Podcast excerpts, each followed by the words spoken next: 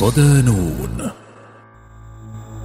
ليبيا حرب الماء. مقال لأريانا بوليتي ترجمة وتحرير نون بوست المصدر جون أفريك ضمن ملف بلاد العطش. في أرض الذهب الأسود لم يعد الماء يتدفق. منذ بداية الصيف انقطعت المياه في العاصمة الليبية أكثر من خمس مرات. تعود أولها إلى يوم عشرين أيار مايو عند الفجر. ومع استيقاظ المدينة انتشر هاشتاج طرابلس دون ماء على تويتر. عبر أحد رواد المواقع الاجتماعية عن سخطه قائلا كيف أشرح لعائلتي أنه يجب الذهاب إلى المسجد من أجل الاستحمام؟ وتنضاف هذه الانقطاعات إلى انقطاع التيار الكهربائي. ففي نهاية شهر تموز يوليو حين كانت درجات الحرارة تتجاوز في بعض الأحيان 35 درجة مئوية وكان يتعين على معظم أحياء العاصمة الاكتفاء بالتزود بالكهرباء مدة ثلاث ساعات يوميا. لم تتدفق المياه من صنابير طرابلس على امتداد أيام عديدة. أداة سياسية. من المؤكد أن الخط الأمامي للقتال يقع على بعد عشرات الكيلومترات من وسط العاصمة المحاصرة منذ الرابع من نيسان أبريل من قبل الجيش الوطني الليبي التابع لخليفة حفتر. ولكن وصلت حرب الموارد إلى منازل متساكن طرابلس.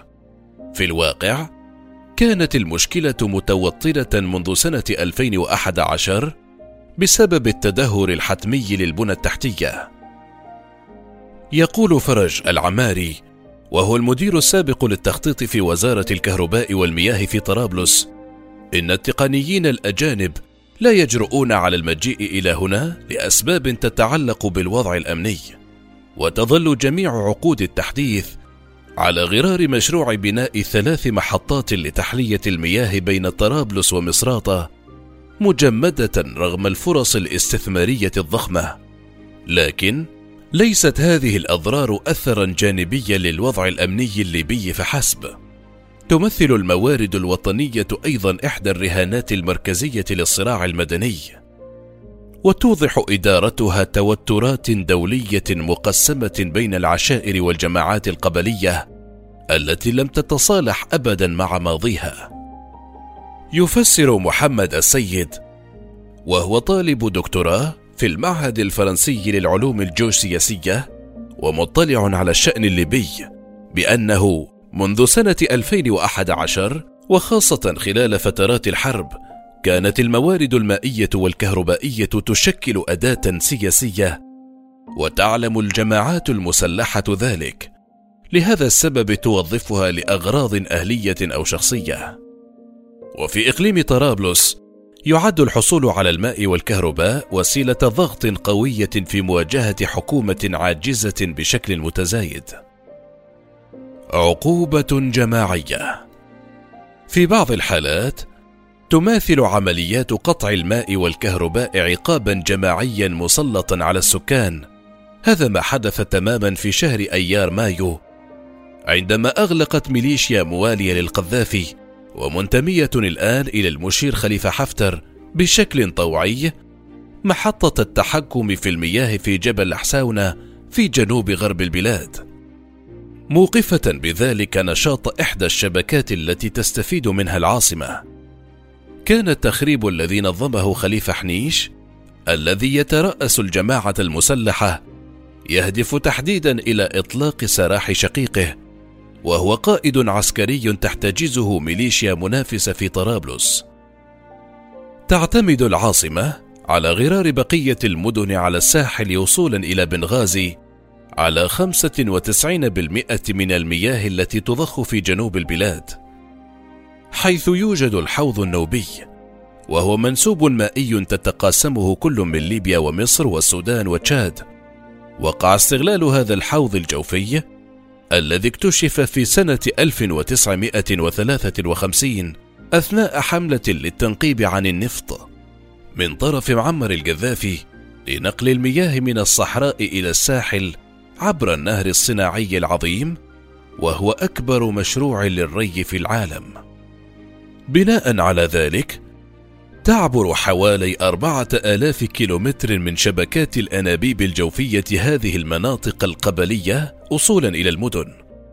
وبالنسبة إلى جليل حرشاوي الباحث في معهد كلينجندل في لاهاي والمتخصص في الشؤون الليبية نلاحظ التناقض الهائل بين فزان مهمشة للغاية رغم كونها غنية بالموارد وعاصمة تخلت عنها تماما رغم حاجتها لها. جرائم حرب محتملة منذ سنة 2017 حاول الجيش الوطني الليبي في مناسبات عديدة التقدم نحو الجنوب الغربي قبل التوجه شمالا. في شهر شباط فبراير نجح خليفة حفتر في الاستيلاء على هذه المنطقة الاستراتيجية ومواردها. وأورد المحلل حسين جيدل أنه ليس من قبيل الصدفة أن المشير اتبع مسار حقول النفط الرئيسية خلال تقدمه نحو طرابلس وتعتبر المنطقة التي تقدم فيها هي ذاتها التي يمتد فيها النهر الصناعي العظيم. نتيجة لذلك، حملت حكومة الوفاق الوطنية التابعة لفايز السراج مسؤولية انقطاع المياه بالشكل المتعمد للمشير حفتر، متهمة إياه بإثارة أزمة إنسانية في الجيب المحاصر. وأوضح عضو المجلس الأعلى للدولة في طرابلس عبد القادر حويلي أنه خلال هذا الصيف استهدفت الجماعات المتحالفة مع حفتر في جنوب العاصمة عمدا محطات المياه مرتين على الأقل. وصف بيان صادر عن الأمم المتحدة هذه الهجمات بأنها جرائم حرب محتملة ضد المدنيين، ممتنعا عن تحديد المسؤول عنها. من جانبه، أنكر الناطق الرسمي باسم الجيش الوطني الليبي أي تورط أي تورط له في ذلك. فهل كان خليفة حفتر بصدد تعطيش الشعب للفوز في المعركة؟ ويوضح جلال حرشاوي أنه قد يكون لدى حفتر الوسائل للقيام بذلك لكن المجتمع الدولي يراقبه. ما زال لدى حفتر الكثير ليخسره على الصعيد الدبلوماسي.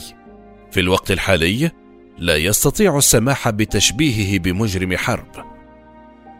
مكاسب سياسية لحفتر في حال لم يكن المشير متورطا بشكل مباشر في هذه الأعمال التخريبية فيبدو أنه يسمح بحدوثها حين تصدر عن قوى محلية داعمة له إن كل خلل وظيفي في طرابلس يصب في صالحه أساسا.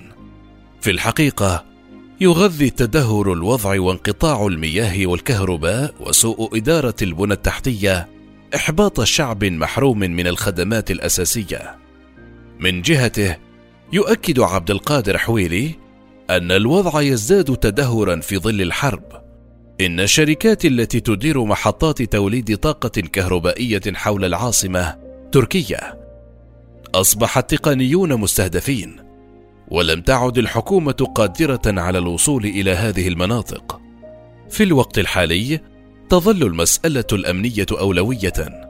على المدى البعيد قد يجني حفتر المكاسب السياسية لهذا الوضع. وفقا لجلال حرشاوي، لا تسير الحرب كما يرغب المشير.